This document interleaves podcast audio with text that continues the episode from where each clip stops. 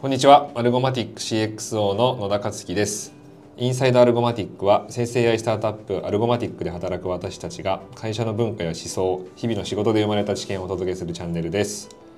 今回のゲストには代表取締役 CEO の大野さんに来ていただいております。よろしくお願いいたします。よろしくお願いします。アルゴマティック代表の大野です。はい、じゃあ今日はですねタイトルにもあるんですけどあのなぜ起業家はアルゴマティックというスタートアップでスタートアップスタートアップスタジオでスタートアップをすべきかというなかなか壮大な問いに、はい、向かっていければというふうに思っております。はい、特にまああのアルゴマティック複数事業を作っていく中でこう事業の作り方が気になってるこう経営層の方とか起業家の方とかあの C なんちゃら O レイヤーの方々とか、まあ、ビズデブの方々とかあの、まあ、要は事業をゼロから作っていくみたいなところに興味関心がある方々に特に聞いてほしいなみたいなふうに思っているトピックですと。はいでアルゴマティックのユニークな体制とか、あの スタートアップスタジオってどんなところなのどんなことを指しているのかみたいなところを聞いていければというふうに思っています。はい早速、えーと、アルゴマティックの体制スタートアップスタジオって歌ってるんですけどそれあの大野さんな何を指してるんですか？はいありがとうございます。そうですね。えっとスタートアップスタジオって言ってるのはアルゴマティックまあリアルなスタートアップスタジオその投資していくみたいな意味でのスタートアップスタジオではないんですけど、えっと、生成 AI の領域で筋が良さそうな事業何でも立ち上げてやっていく。でそのために必要なお金とかリソースを支援しながらあの事業を作っていくっていう意味でスタートアップスタジオ型を取ってるみたいな言い方をしてたりしますと。でタイトルで起業家はって言い方しましたけど、まあ、いわゆる起業家もそうですしこうメガベンチャーとか大きい会社の中で新規事業を作ってきたような起業家精神を持つ方がなぜうちであの事業を作っていくといいのかというか作っていただきたいと思ってるのかという話をできればなと思ってます。はい、なんかこう具体的な体制のイメージとしてはなんかこうどどういうことを指してるんですか？はいそうですね、まあ、これはあのそのまさにアメリカのスタートアップスタジオの形をかなり真似てるというか、い、いところを学んでるんですけど、あの事業ごとにカンパニーっていう形で、まあ、あの会社のような単位にあのチームを分けて、うん、でそのカンパニーたち、まあ、それぞれの事業のチームとあと横断組織そのスタジオ全体の,、あの機能を持つ組織でまず分けてます。縦と横で組織を若干分けてますと。でカンパニーはまあイメージしやすい。いわゆるまあ普通にこうスタートアップ立ち上げるあのワンチームみたいなイメージで。で横断組織の方が、まあ、いわゆるこう事業立ち上げにおいてあったらブーストされる。事業継承がブーストされるけど普通のスタートアップだとなかなか持てないようなリソースを持ってますと、うん、で分かりやすいところで言うとあのバックオフィス系の機能、あの人事労務もそうですし、うん、経理会計経理あのリーガルとかバックオフィス系の機能もそうですしあとまあ最初のスタートアップにおいてめちゃくちゃ重要なのが CXO その CTO とか CXO とか CPO とか、代表以外の方のあの特定の領域であの専門性を持ったチームメイトというかあの仲間が必要だったりしますけど、はいはい、そういう CXO 人特に立ち上げで伴走できる CXO 人で伴走して自分より優秀な方を採用する CXO 人みたいな機能を横断組織の方で持ってたりします。なるほどなるほど。はい、ユニークなのはあれですよね。あの今大野は直接1個これに集中してっていうよりかはもう全体のカンパニーの成果をあの最大化するみたいな存在でで実際実態としてはほぼカンパニーの CXO たちにも事業の運営はもうほぼほぼ全任せしてるみたいな、そうですね。まあこれなんか丸投げしてる全任せというそうですね。なんか言い方はあれなんですけどあの基本的にはあのまるっとこう意思決定含めて任せられる方を連れてくるというか、仲間にするというのをまず僕の第一ミッションにしててで入っていただいたらあの、まあ、どういう授業をやっていくかとか最初の立ち上がり、まあ、特に僕の方にその生成 AI で授業を作るだなみたいなナレッジも溜まってたりもするのでそこは特に一緒に伴走しながらまあでも基本的にはあの授業のあの意思決定をお任せしながらって感じでやってますね。これあの僕も珍しい体制というか創業初期からいきなりあのこんな形でスタートアップスタジオとして複数ガガガッと立ち上げていくみたいな構想ってあんまりまあ聞かないかなと思ってて、まあ、スタートアップ一点集中の投資があの定石だみたいなところ言われてる中でなんかどどういう点においてスタートアップスタジオ的な戦略が強いとかってありますか？はいありがとうございます。なんかスタートアップスタジオって日本だとあんまりないんですけど割とこうアメリカだと一般的にあの少なくともスタートアップのエコシステムの中に1個の形としてはあってでどういう時に強いかっていうかどういう攻め方をする時に強いかなんですけど、まあ、特に未来が見えないタイミング、うんうん。まあ、とにかく未来が見えないせ未来の正解がわからないのでたくさんこう試していったり検証サイクルあの早く回していったりする必要があるタイミングで相性が良かったりしますと、はいはいはい。で今まさに生成 AI による技術革命が起きてるタイミングなので、まあ、一個こうニッチな領域ニッチであの革新度が高い領域を深掘っていくよりは、あのたくさんやるということが今この瞬間においては正義になりうる。はいはいはいはい。と思いやっているし、まあ、まあそういう時にあの一個強いあのものかなって気がしますね。はいはい特になんかこう今み未来が見えない時っていうところがなかなか面白いところだなと思ったんですけどそこってなんかこう具体的に言うとなんかこうとか例えば過去こういう時代のメタファーがあってとか,、なんかはい。今そこをあの今という時代をどう捉えてその回に至ってるのかみたいな、うんうん。特になんかありますか？そうですね。なんかあのベンチマークしてるのはそのか過去の技術革命のタイミング革命が起きてるタイミングでうんうんその後成功したプレイヤーたちがうん何をやっていたかみたいなところで例えばインターネット生まれた時のリクルート。これまあ僕らほぼ生まれた瞬間か生まれたぐらいの時ですけどあのリクルートってもともと紙にうん。めちゃくちゃ強いメディア持たれてて、まあ、今も強いと思うんですけどスーモとかリあのリクルート自身もそうですしレクシーとかでそこからインターネット革命のタイミングでウェブのメディアを100個も200個も作ったみたいな話、うんうんうんうん。あのちょこちょこいろんなメディアで話されてるのを聞きますけどまあそういうインターネットの時代でタイミングでメディアをまあ100個も200個もとにかく作りまくった。分かんないけど作ろうと。で結果としてリクルートはインターネットメディアの一丁目一番地を取れている、まあ、結局、あの住まい住まいでも仕事探しでも、まあ、結婚でもリクルートのメディアって強いですよねみたいな話がありますと。というのがまず1個ですね。でこれはまあ結局インターネット生まれたタイミングインターネットメディアってこういうものだよねって形ってい今の僕ら今となってはめちゃくちゃ解像度高くイメージできる。うんうんやるんだったら勝ちパターンこれだよねって分かりますけど当時分かるわけないじゃないですか紙はまあこういう感じだけどでインターネットって最初からもう全然体験も変わってるわけでであのタイミングでやっぱりこうひたすら試すことで、あの市場に当てて一時情報を貯めていくというかあのこういうものが必要とされてるんだっていうのを理解していくのもそうだし、うんうんそういうのを理解したチームが出来上がる。そうですよね。メディアを例えば100個持ってて、まあ、1チーム3人だとしても300人めちゃくちゃメディアに詳しくなるわけじゃないですか、はいはいもう中長期のなんていうかこのインターネットビジネスのメタゲームにおいてはめちゃくちゃ強い。うんうんうん。仮にリクルートじゃないところが勝ちパターンを発見したとしても一瞬で追従できるみたいな体制を作れてたはずで、まあ、今まさにそうなってるもんなそうなんですよ。であの、まあ、結果として早くやってるからあのちゃんといい領域も取れてる、はいはい。もちろんそれまでの紙のアセットもあると思うんですけど。っていうところで、まあ、1個はそれありますね、うん。まあ、あと最近記憶に新しいところだとサイバーエージェントさんとかも、うんうんあのスマホの時にめちゃくちゃアプリのを作る子会社はいはい。作ってたじゃないですか、ね。音楽アプ子リとか。会社化して。あれとかも。でまああのあそこかあそこからかわかんないですけどあの結局そういうマインドからサイバーエージェントさんって今でもスマホで日本代表するようなアプリケーションうん。めちゃくちゃ出せてるじゃないですかみたいな話があってやっぱこういうタイミングってそういう戦い方を一個するのは勝ちパターンなんだろうなと思ってたって感じですよね。はいはいはい。ちょっとなんか全然違う切り口かもしれないですけどちょうど僕も2016年15年とかになんか就職活動とかしてた時にサイバーエージェントの一アプリケーションの会社の子会社の役員の方とかになんか誘ってもらってたタイミングとかあって、最近見たらその方が僕と同い俺僕らと同い年ぐらいなんだけど結構こうサイバーエージェントのこう上の役職にいてて、はいはいはい。やっぱりそのぜなんかい一番立ち上げ期の時にもうゼロから腹をくくって事業を作ってた人たちが今のそのサイバーエージェントとか未来のサイバーエージェントを作っていくみたいなこう未来の経営者を生み出すみたいなところでも多分こういう体制が生きてくるみたいなのはあの思ってたりして確かにそうですよね。確かに確かにだからそのアルゴマティックからもこうそういうね事例が生まれてくるとめちゃくちゃいいなとか思ってましたっていうところですね。あとはい。もう一個聞きたかったのがあの未来が見えない時に強いの他に、まあ、打席数っていう話とかもあったと思うんですけど、なんかそこって、あの具体的に言うとどどういうことを指してます？そうですね。まあ基本的にその企業というかスタートアップ事業をどどう成功させるかみたいな話を考えるときにあのまあどこまで行っても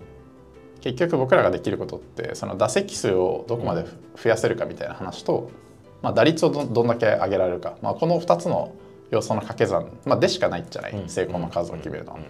なんで、えっと、打席数を増やしましょうっていうのをあの僕らとしても考えてて、でスタートアップスタジオの形を取るといろいろこう変数はあるんですけどまず1個はあの打席数を最大化できるというかあの10倍にできるかなというふうに思ってますって感じですね。ちょっとまあいろいろ言いたいことはあるんですけど一旦はい。あれですよ成成功数、まあ、成功っていうのを大義と捉えた時に、はいブレイクダウンすると、まあ、まず第一な要素として打席数ってまあ、そそもそも何何発うん、打っていくかというかどど何回市場に向き合っていくかみたいなところが大事ってことですね。そうですね。はい。まあまあそれって多分まあまあまあ、まあ、まあぶっちゃけよく言うことでもあると思うんですけど、うん。なんかこうさらにブレイクダウンすると打席数を決める要因って、まあ、ただひたすら頑張ってうん大量に作るぞっていう簡単な話じゃない気もしてて、はい。なんか打席数ってこうどどういう因子に分解されるかみたいなところって、そうっすね。どどう捉ええっとまあこれ本当当たり前のことっちゃ当たり前なんですけどリアルなスタートアップ見ると、まあ、まず1個は資金が尽きる。うん。その打席数って、まあ、いくつかの要素によって決まるんですけどまず1個は資金ですよね。で資金が足りなくなるからあのできませんというか退場しますみたいなパターンとでこれはまあ思いつきやすいんですけど他にはいくつか僕は的にあるなと思っててで次はまあ時間。でこれな何かっていうと人生って頑張ろうそのゼロから今何もないなない全く存在しないものを生み出そうっていう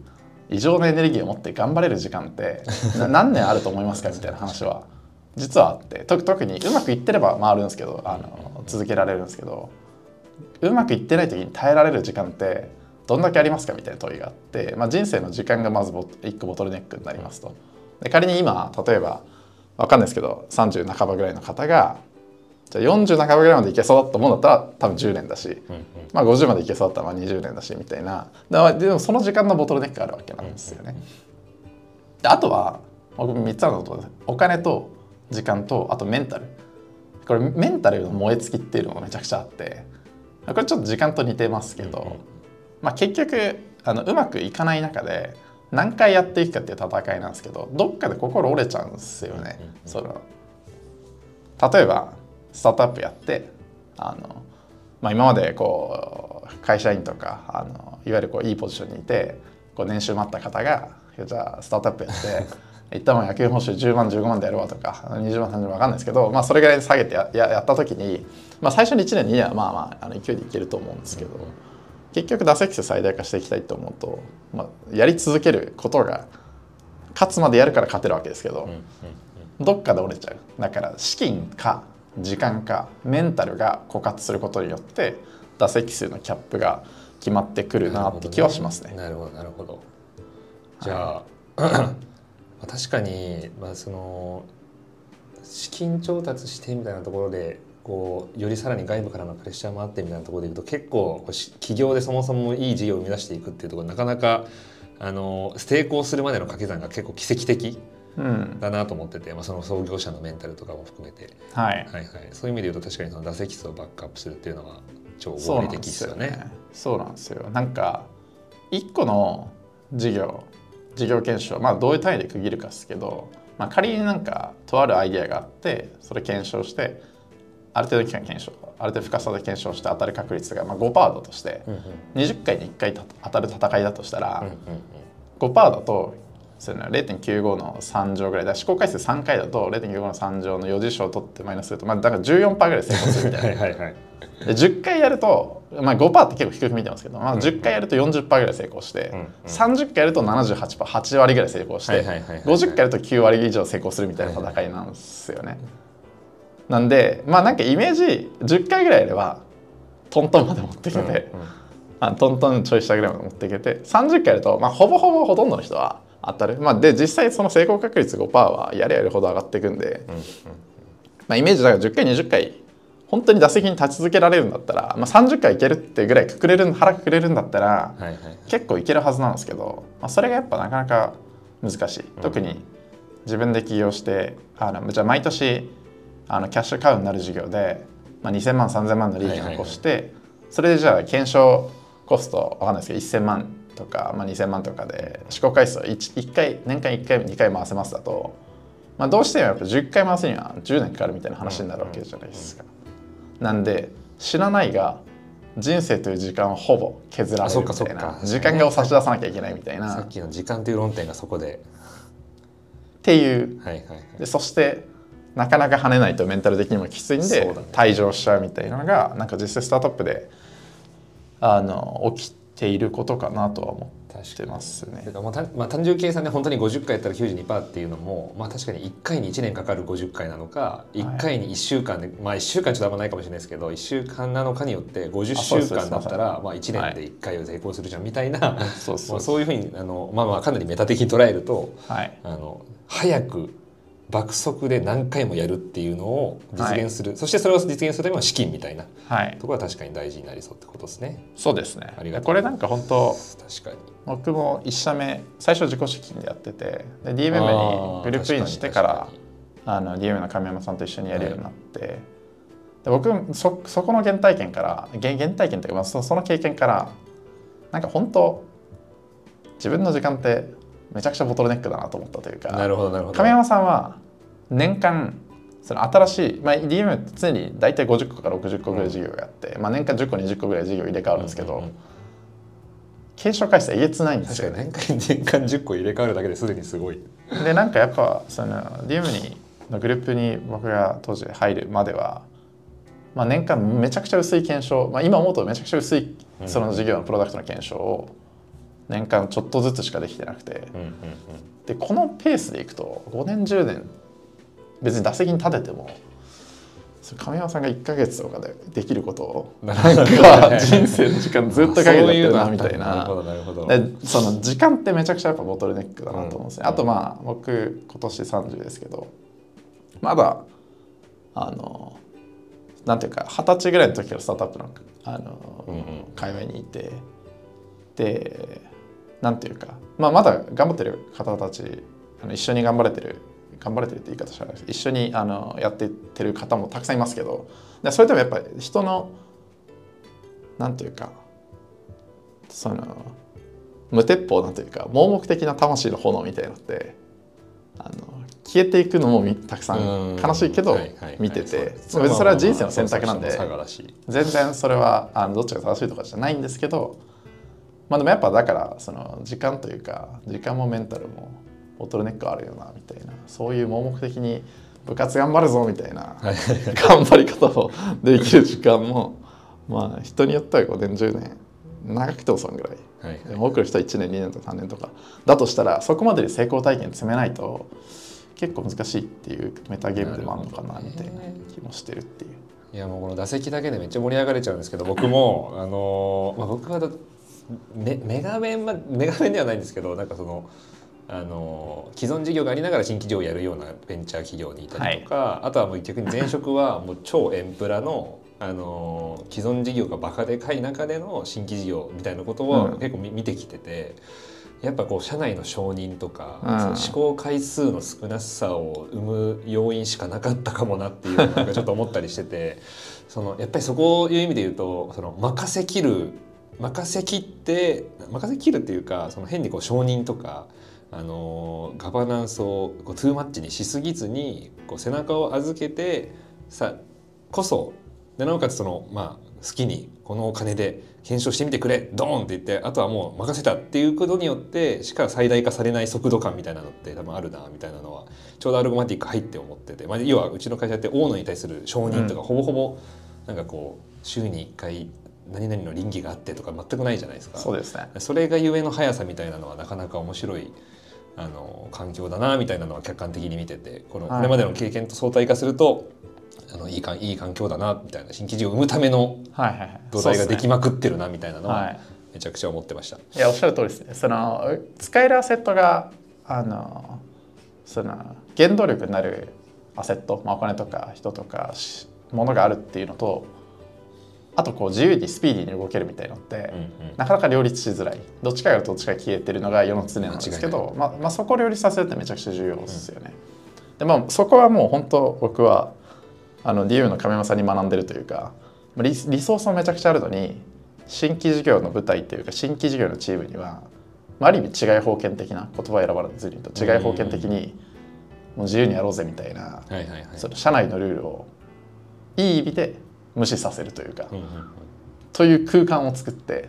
そこでそこの中ではもうスタートアップ的にスピーディーにやっていくみたいのをうん。亀山さんがめちゃくちゃ天才的にやっぱ上手に上手にって言ったらあれですけどあのやっててなんかそこから学んでるとこは多かったりしますね。は確かに。そうですね。亀山イズムを。はい。確かにでもそれは感じます。は 引き継いでますい。ね。じゃあちょっとあの僕草野球もやってるんで打率あの打席の話すると打率の話もしなくなっちゃうと ヒット打てないでしょって思っちゃうんですけど、だ打席も大事だ打席と同時に多分成功確率ブレイクダウンするとその打席数と打率、うん。まあ、いっぱい打席に立っていっぱいヒット打てば、まあ、イチローになれるっていう、まあ、あの事業も同じようなメタファーかなと思うんですけど、だはい。打率部分とかってなんかこうおもあの重要視してますかっていうか、まあ、しはい。絶対してると思うんですけど、はい、これはもうめちゃくちゃ当然しててあの、まあ、特にやっぱ授業を当てられる人というかあの、まあ、どこまで行っても打席数あの運な要素もあるんですけどでもとはいえやっぱ上手い方は上手いし、ん。打率が高い方は高いし低い人は低いっていうのが少なくとも世の中で起きてる現象ではあってでな何がその打率を決めてるかみたいなところで言うと、まあ、これももうめちゃくちゃ複合的なんでいくつかあるんですけどえっといくつかあるなと思ってますと。でまあ1個はその資金体力資金体力があるから取れるその市場のチケットサイズが変わるというか不確実性が変わる小さければめちゃくちゃオッズが高いチケットを買わなきゃいけないけどある程度あるんだったらまあまあそれでもオッズ高いの買いたいですけどまあでもあの本当に超博打じゃなくてもよくなるみたいな話もありますと。うんうんまあこれ極端な例ソフトバンクの PayPay の戦い方ってはいはいはい。なんかちょっとまあ全然違いますね。スタートアップが感じる不確実性と。でもよりこうスタートアップ的になんていうか例えば VTuber の市場が来るか分かんない中で作るみたいな超スタートアップ的な、ん。あの市場の不確実性をめちゃくちゃ取ってるような事例だったりするじゃないですか、みたいな、まあ、資金があるとその分資金リスクを取れるんでその市場リスク側を下げられるっていうのはありますよね。うんうんうんうんでまあ僕ら別にそんなもう PayPay ほどバコバコ使うぞっていうほどの金は全くないわけなんですけど、まあ、あのいわゆるこう自分一人でやるスタートアップやるみたいに比べると取れるリスクはあの資金外にもかなりあるかなと思ってますと。間違いない。あとなんかその、まあ、さ最近もそのシリアルアントレプレナーの調達とかってやっぱもうはい。ノールックでいきなり何十億ドーンみたいなはい。調達したりするみたいなのも多分そうで多分 VC からするとこの人たちにこのキャッシュを預ければ成功確率絶対上がるであろうみたいなところのこう、まあ、いい循環みたいなのがシリアルだと回りやすいみたいなのもありそうですよね。そうですね、まあ、VC の方からするとその経営者のリスクを取らなくて済む分、うんうん大きくベットしやすいみたいなのありますよね。うん間違いないなんか資金以外にも打率のはい因数分解ってありそうですか、はい、あとなんかいくつか僕の中で意識してることはありましてでもう一つというかまあちょっといバーと言うと、まあ、あとはあとだ誰がやるかですね結局なんか事業どこまでうまくいくかみたいなのってどどの市場に貼れるかとその誰がその事業を経営するかマネージするかみたいなその2つで大きく決まるんでで誰がやるかが大事ですと。でスタートアップの起業家視点で見ると、まあ、自分がいけてるかっていうのもありますけどあと周りの仲間というか CX 法人とか初期メンバーがどこまで強いか、いけてる初期メンバー集められるかみたいなのがもう打率めちゃくちゃ変えるなと思ってますと。あとはえっとなんか打率変えるのは結局そのその領域におけるナレッジ。はいはいはい。例えば生成 AI で事業を作るんだったらこういう事業を作るべき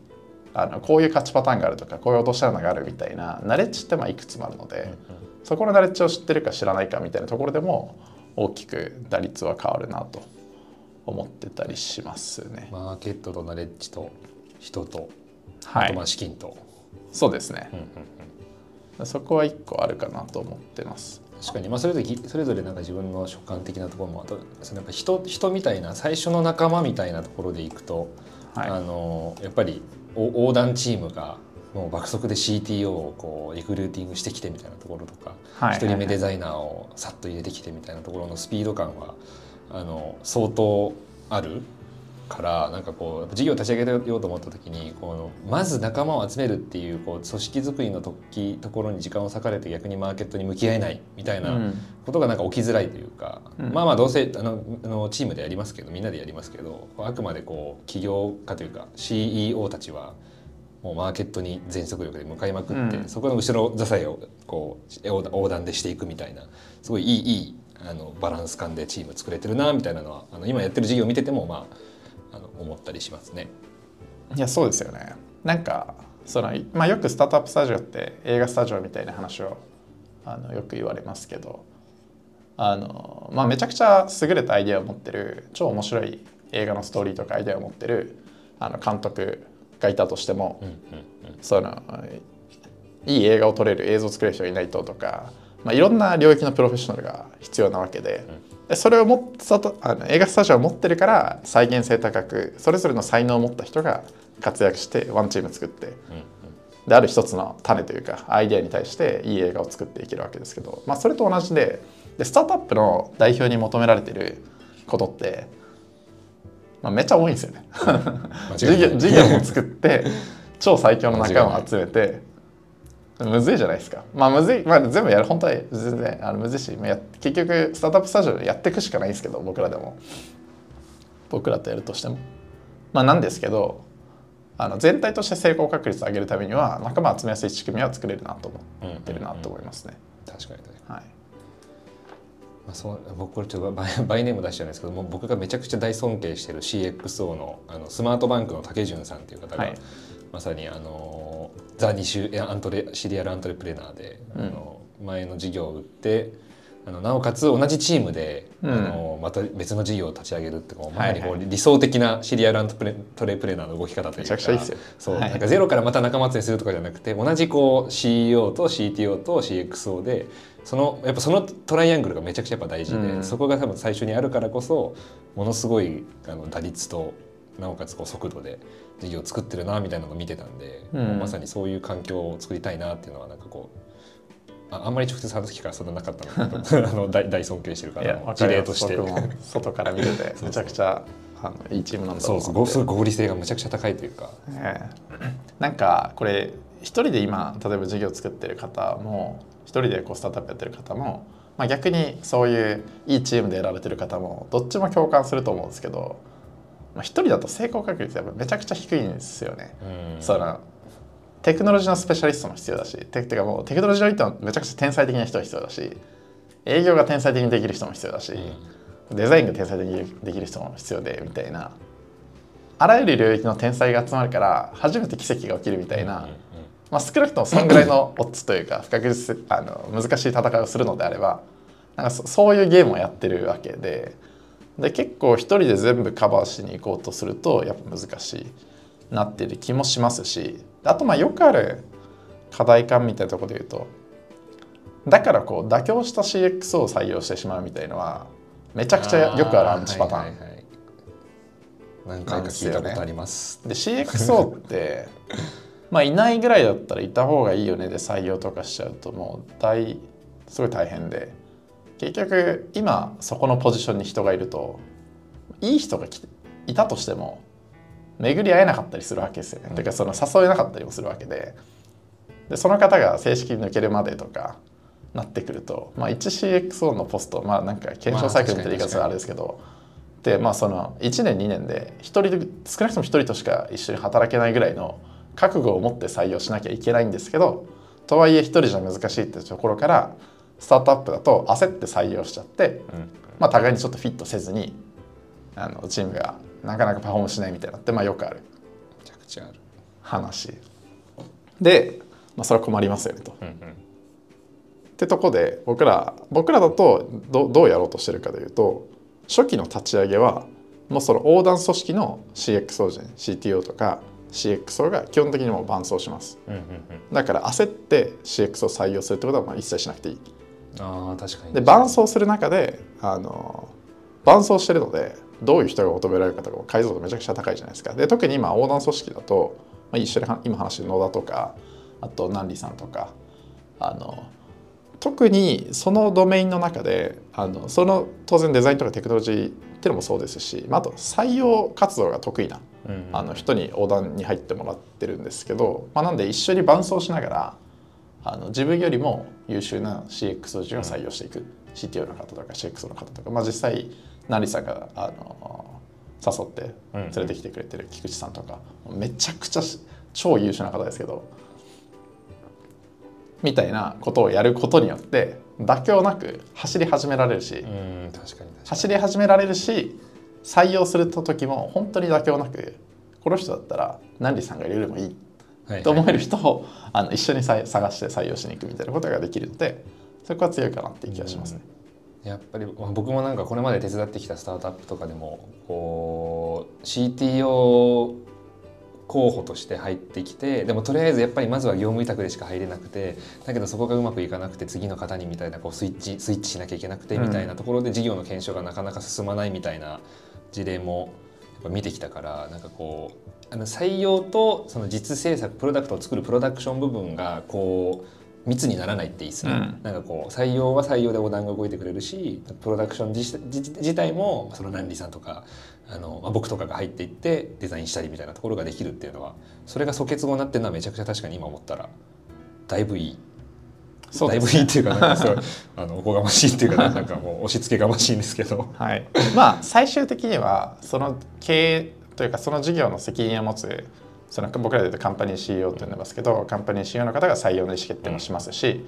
まあ、あのどれぐらい採用活動するかみたいなレバーの調整もしますけど、まあ、結局やっぱ採用って巡り合わせなんでいい方との巡り合わせ接点の話じゃないですか、なので、まあ、そこをまあ横断は基本的に支援しますと。だから採用の権限も100%持ちながら横断というリソースを自由に動かせますよと。自分のリソースとして動かせますよみたいな位置づけ。ですね。あとなんかナナレッジ部分さっき言ってた生成 AI のナレッジというところが多分さっきキーワードで出たんですけど、はい、そのあたりももうちょっとだけ最後聞いてもいいですか？そうですね。打率面で。えっとそうですね。これ打率めちゃくちゃ変えるなと思ってて、まあ、ちょっといくつか言いたいことあるんですけど、えっと、まず生成 AI 領域って生成 AI の技術と僕らだと生成 AI の技術を活用して新たに生まれる事業初めてできるようなサービスとか提供価値を作っていくみたいなことをやろうとしてますけどその作り方ってめちゃくちゃ知見というかあのこれはいけてる使い方これはあの明らかに落とし穴なよくある勘違い。使い方をしていけてないみたいなのってめちゃくちゃあるんですね。めちゃくちゃあるんですよ。例えばあのよくある話で言うとえっとまあどうしてもこう生成 AI とか LLM っていうとチャットの UI をパッとイメージしがし、で別にチャットの UI 間違ってるわけでもないしあの便利な面もたくさんあるんですけど必ずしもあらゆる面には正しくなくて、でうまく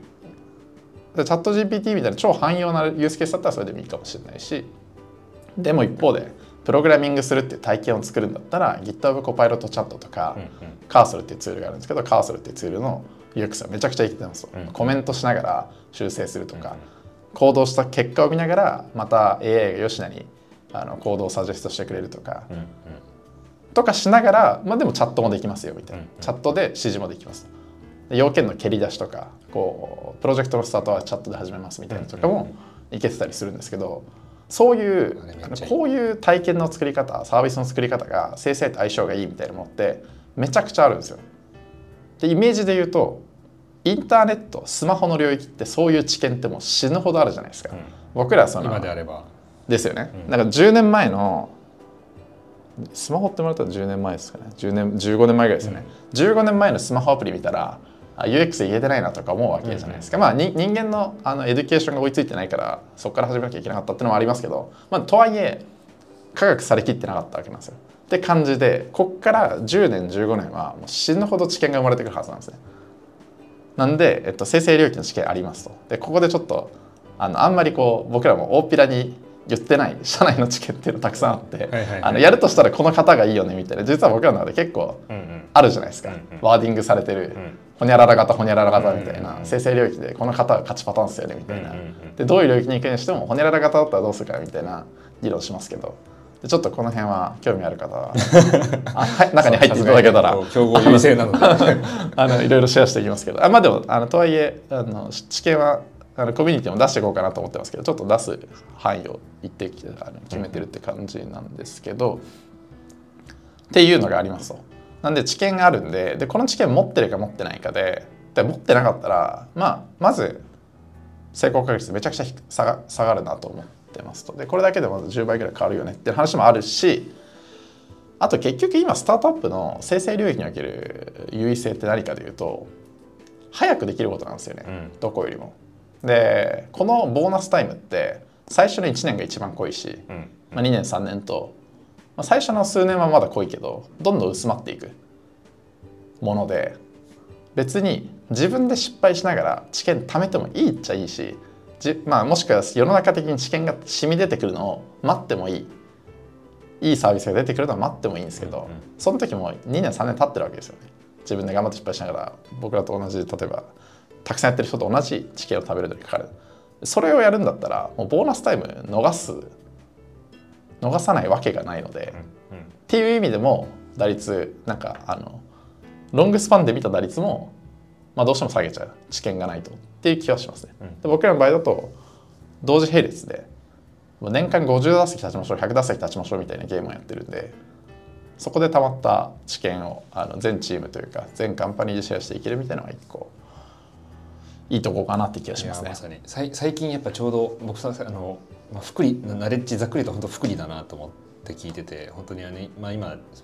世に出てるなどと 2, 2カンパニーとプラスで控えてるのいろいろある中でやっと最近なんかこうナレッジの流動性というかあの授業でこれやってたからこうしようとかあの授業での学びがこうだからこっちはこういう UI にしよう、まあ、僕はデザインだから UI の話しますけど、うん、UI にしようとかなんかこのサービスで検証してたののを踏まえると多分横展開するとこうみたいな議論が結構最近やっとでき出てきたなみたいなふうに思ってて、うん、なんかこのナレッジをこう貯める期間からそれをこう融合させていくフェーズにここから上がりなっていきそうで。でそうなってくるとむっちゃこう早いじゃないですか、ナレッジのこう交換し始めてそれがお互い増幅させ合ってみたいな世界観が今後で出てきそうなんでこっから一番なんかこうイノベーションが起きそうな雰囲気をふつふつとね感じて仕事してます。っていうただの宣言です。はい、いやでもそうですよね。例えば今あの自分の会社で新しく生成事業始めようとか思ってる方って、まあ、結局生成事業ってどどういうものを作るといいんだっけみたいな全くイメージつかないと思うんですけど、うんうん、まあ、なかなかイメージしづらいと思うんですけど、まあ、まあそこのナレッジがめちゃくちゃ溜まっててで僕らだと少なくともまああの市場でそういうナレッジ貯めてるスタートアップの方とかあの大企業の方も含めて、まあ、いらっしゃると思うんですけど少なくともあの誰よりも穴をたくさん踏んできてるし、失敗してきてる捨ててきてるこの1年間で大量に捨てたものあこれは違うんだみたいなのを気づき続けてるという自負はあるのでまあまあそそこのそこをシェアできる良さはあるかなって気がしますね。あと触れてないところありますか？はい、そうだあれ。あとあなんかあります？はいそうですね。あと打率周りで言うと、まあ一個重要だなと思うのはアイデアはやっぱりこう例えばこういうアイデアいけそう。だからこういうモックアップ作ってみて便利そうだったみたいなこと気づいた時にこうなんかたくさんこう市場というか顧客に当ててみるってめちゃくちゃ重要じゃないですか。でまあそこで言うとうちだと、まあ、DMM って DMM のグループ会社ってあの事業50個ぐらいあって、まあ、そもそもあらゆる法人系の事業を DMM の中で試せますみたいなのが1個あります。あまあそれは確かに強い、はいでこれ僕らいろんなドメインありますしね。そうですそう。ですゲームもあれば、はい、で僕ら今しごらく AI っていうサービスやってますけどこれ DM の全社で使っていただいて実は使っていただいてたりして。であらゆる領域で LLM を使うとしたらこういう活用方法がいいんだみたいのをめちゃくちゃニーズが分かってたりするんですね。でこれ超強くて。でまあそれに限らず、まあ、何かこうサービスを作ろうとアイデア着想段階でインサイダーな味方の企業企業が事業の種類を50個ぐらい持ってるみたいな強さと、まあ、あと当然そこからのネットワーク、まあ、DM のネットワークもアルゴマティックのネットワークもありますけどで複数社一気にこうヒアリングとかプリセールスできる。アルゴマティック今創業からまだ半年ちょっとですけど、えっと、このヒアリングとかプリセールスこういうのがあったら買いたいですかみたいなセールスってすでに少なくとも多分500社以上やってるはず、うん、やってそう。ますよね。多分1日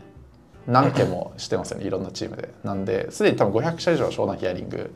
してて。でこれまああの新しく知り合った会社さんもいますし今までのあの付き合いであの過去のあの付き合いとかうんぬんであの聞かせていただいているところもあるしみたいなところですけど、まあ、このネットワークを事業を作る方がアイデア着想の段階から一気に持てるみたいなのは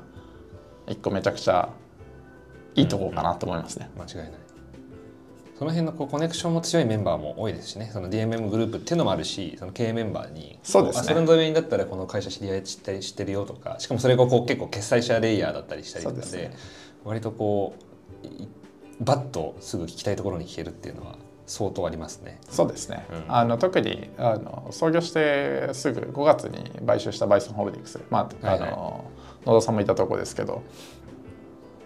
とかもともとソリューションの,、うんあのざっくりとソリューション開発の授業やってたりするのであそうですね。受託やってたりするので、まあ、そこのネットワークとか、まあ、あのいろんなこうネットワーク使って最初からあのプリセールスヒアリングしていけますよというところもかなりいいとこかなって気はしますね。これなんかあああとそれもちょっと別別の話にもででになっちゃうんですけどあのさらにあのさっきの僕その経経営メンバー入る時のあのまあ、役員報酬10万15万でみたいな話とか、はい。あれ結構クリティカルというか、うん。めちゃくちゃあるあるでよく聞く話題だなって思ってて、そこがこうそこが一番の最大のネックで企業に踏み切れないみたいな人が結構いるなっていう感覚が僕の肌感覚的にあるんですけどはいはいはい。あの触れられる範囲でなんかアルゴマティックのその辺のこうた待遇面のなんかこの土台作りとかってあのどう整えてるというか、はいはいはいまあ、整えてるかっていうのもあるし、まあ、まだ制度面で整ってないかったとしてもその大野なりの思想みたいなところなんかがあったりしますか、ありがとうございます。言ここは言える範囲で出てるはい、めちゃくちゃ思想はあって、えっと、まず大前提で言うと あというかまあ結論から言うと、えっと、いわゆるこうスタートアップにめちゃくちゃ給与下げて入ってくださいみたいなコミュニケーションって、まあ、一切取らない。ていうかむしろあのちゃんとこう市場価値で払っていく。で、まあ、アルゴマティックもこれからあの大きくしていきたい大きくなっていきたいので将来こんぐらい払えますというところ払いたいですというところと比べると全然低いですけど、まあ、それでもスタート地点としては全然低くない、うんうん。生活を犠牲にして入ってくれみたいなことは全くないというかあのかなりあのなんていうか給与で払っていく主義ですというところがまず一個と結論としてあってで前提どういう人があるかでいうと、まあ、結局スタートアップってそのどこまで行ってもやっぱひある程度低い確率の打席に立ち続けなきゃいけないゲームなんで、勝つまでやるから勝てる。これ僕らめちゃくちゃ好きな言葉でよく言ってますけど 勝つまでやる。だから勝つってめちゃくちゃ言ってますけどまあその勝つまでできるかこのゲームから退場しないかっていうのが一個、うんうんメタゲームとしてはめちゃくちゃ重要。そうですね。メンタルメタゲームがそこにあるんですよね。50回90%理論みたいな感じでなんで、えっと、打席に立ち続ける環境をいかに作れるかっていうのをめちゃくちゃ意識してます。そういうところで我慢してやるというのはもう僕はそもそもあんまいけてないなと思ってます。思考回数をね減らすそうですすそうです。重力になってしまうみたいなところで。そうですね。なんで例えば起業して当たるまでは3年は給与ゼロとかゼロでとか給与半分にしてとか、なんかそういうリスクを取るのって、まあ、普通はなかなか難しい、でも一方でこれわかんないです。けど僕らも僕そうですけどなんか給与ってお金って、まあ、ある程度はみんな使うじゃないですか。だからよくあるなんかあの年収何百万で幸福度さちりますみたいな話ありますけどあ一定まではやっぱ使うし、まあ、ご家族いたりとかあの人によってはまあ使うりあのところもいろいろあるし一定まであるんですけどででも一定以上言ったらぶっちゃけなんかほぼ誤差みたいなところもあったりするじゃないですか。これ人によりますけどねなんで僕らはイメージで言うとこの察知るとこまではあの、まあ、人これ人によるんで人によってかあのまた違いますけどまあ普通に一生ここで事業を作り続けても全然生活困んないみたいなレベルの給与をちゃんと払ってうんうん。当たったらそれをまた山分けしましょうみたいな。うんで山分けするまでは、まあ、ほぼノーリスク。まああの別にお小遣いが増えるわけではない。給与を毎年なんか10万20万なんか昇給していきましょうってゲームはやらないんでではないですけど少なくともこのくじ引きを引き続けることに何も心理的な抵抗がないぐらいのあの給与を払いながらやるみたいなのは思想としてはありますね。なんでまあ良い仲間といい環境でいい時間を過ごせるでちゃんと給与もらいながら高給与とか生活水準を落とさず挑戦挑戦し続けられるからなんか打席に立ち続けられるんだろうなって気がしますね。うんうん、それは確かにやってても感じます。やってても感じますっていうとちょっと語弊がありますけど だいぶまあそのなんていうんだろうやあのもうちょっとそれをブレイクダウンすると心理的安全性がいろんな意味で高いというかあの生活のこともそうだし仲間のこともそうだしやっぱりこの一番不確実性が高い向き合わなきゃいけないそのマーケットに対してこれがちゃんと売れる社会を変えるプロダクトになるかっていう一番最大の市場の問いだけに向き合い続けられる環境がなんかその揃ってるみたいなのはすごいいいとこだなっては思いますね。はい、はい、じゃあそろそろそろまとめに入っていこうかなと思うんですけどちょっといろいろねこう論点が打率とか打席とか、あのー、ちりじりにはなってきた中で結局じゃああのまとめるとアルゴマティックで事業を一緒に作るべき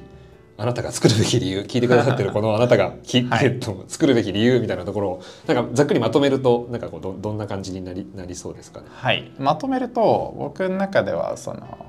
アルゴマティックっていうスタートアップスタジオはその人生の限られた時間の中で大きな事業を生み出せる機会になるかなと思ってますと。で次の時代を作るまず生成領域をやりましょう。これ市場いい市場を選んででこの生成領域の中でちゃんとこう事業のナレッジを事業立ち上げのナレッジを持ちましょう。巨人の方になって。成功率高く。で隣は優秀な経営陣の仲間がいて、うんうんうん、で待遇はちゃんと役員というの待遇というかあの高給与で別に生活水準を落とさずにできて。で事業が成功したらその分成果報酬的にこれまあ僕らの思想としてありますけどカンパニーごとに別に横断での給与テーブルみたいな全く作る気ないんで、まあ、事業が成長あのうまくいってるところはその分だけあの成果報酬的に給与も増えていきますよみたいな仕組みでやっていく。こんないいことはないみたいなことを言ってますけど。言ってる。聞きながら思ってました、はい、まあでもその分当然なんなんていうかあの超ハイリスク超ハイリターンの戦いではないかもしれないですね、うん、1人で例えば100億調達して戦いますと比べると別にハイリターンハイ超ハイリスクハイリスクリターンのバランスは、あのもう少しマイルドになってる。ような設計、そその負けない戦いをしましょうみたいなことを逆に言うと言ってたりはするので、なので別にあのもちろん絶対これが何よりもいいぞって話は当然ないんですけど、まあ一個そういう方が向いてるかもしれないみたいな方にとってはめちゃくちゃいい環境かなと思ってますと、いう感じですかね。確かに。もうじゃああとは成功するだけですね。は。い、そうですね。はい。もう成功するだけですね。で結局なんかあの事業作りというか、まあ、てかもう何事もそうですけどいや何事もは嘘だな。何事もは嘘ででも資本主義のゲームってめちゃくちゃプラスサムゲームじゃないですか。スタートアップのゲームって、うん、要はうまくいったチームは全員が得をする、うん、でこれうまくいった得たものを得たものが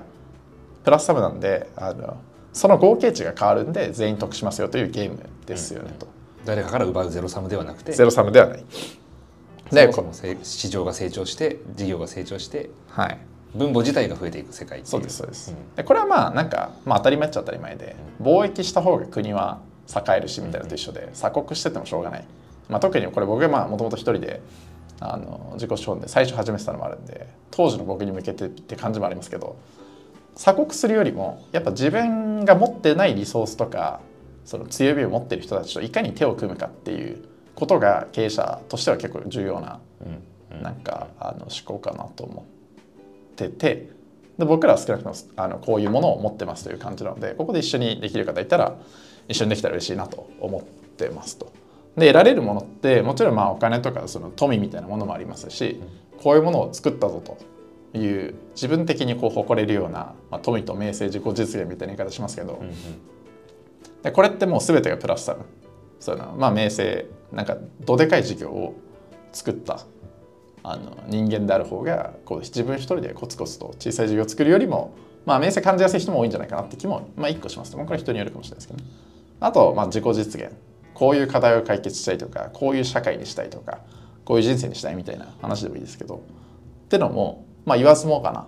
あの一緒にやって大きいことできた方がスケールという意味では少なくともあの間違いない達成しやすいんじゃないかなっていう気はしますね。というところであのぜひ一緒に貿易しましょうと いうところであの手を組んであの事業作っていけたら嬉しいなと思ってます。いいななんかあのまた富明政自己実現みたいなところで多分あの社社会の課題を解決するとかいうのも多分自己実現にほインクルードされてるのかなと思う思うんですけどそれって多分こうそれぞれが独立しているというよりかはこうぐるぐる回ってて、うん。自分が実績を上げればまたさらにこうなんていうんですかねこうな仲間にできる人の規模も変わってくるし、うん。それによってこう資本も集められやすくなるしそれによってさらに自分が実現したい社会とかが実現しやすくなるしみたいなこうぐるぐるいいプラスサムサイクルみたいなのが回っていくきっかけになりそうだなっていう雰囲気はなんか感じてたりするので、はい、はい、そうですね。僕が締めちゃったけど、おっしゃる通りかなと思いますね。はい、じゃあそんなこんなでアルゴマティックで一緒に事業を立ち上げたいと思ってくださった方々あのカジュアル面談のねフォームをフォームというかページをあの概要欄に貼っておきますので見ていただいて我々とぜひ面談させてください。はい、ところで終わらせていければと思います。じゃあ一緒にいい事業を作っていきましょ作っていきましょう。ぜひ、はいじゃあ起業家の方、起業家精神ある方、ぜひ一緒に働ければ嬉しいです。よろしくお願いしますう。。はい、ありがとうございました。はい、ありがとうございましたで。す。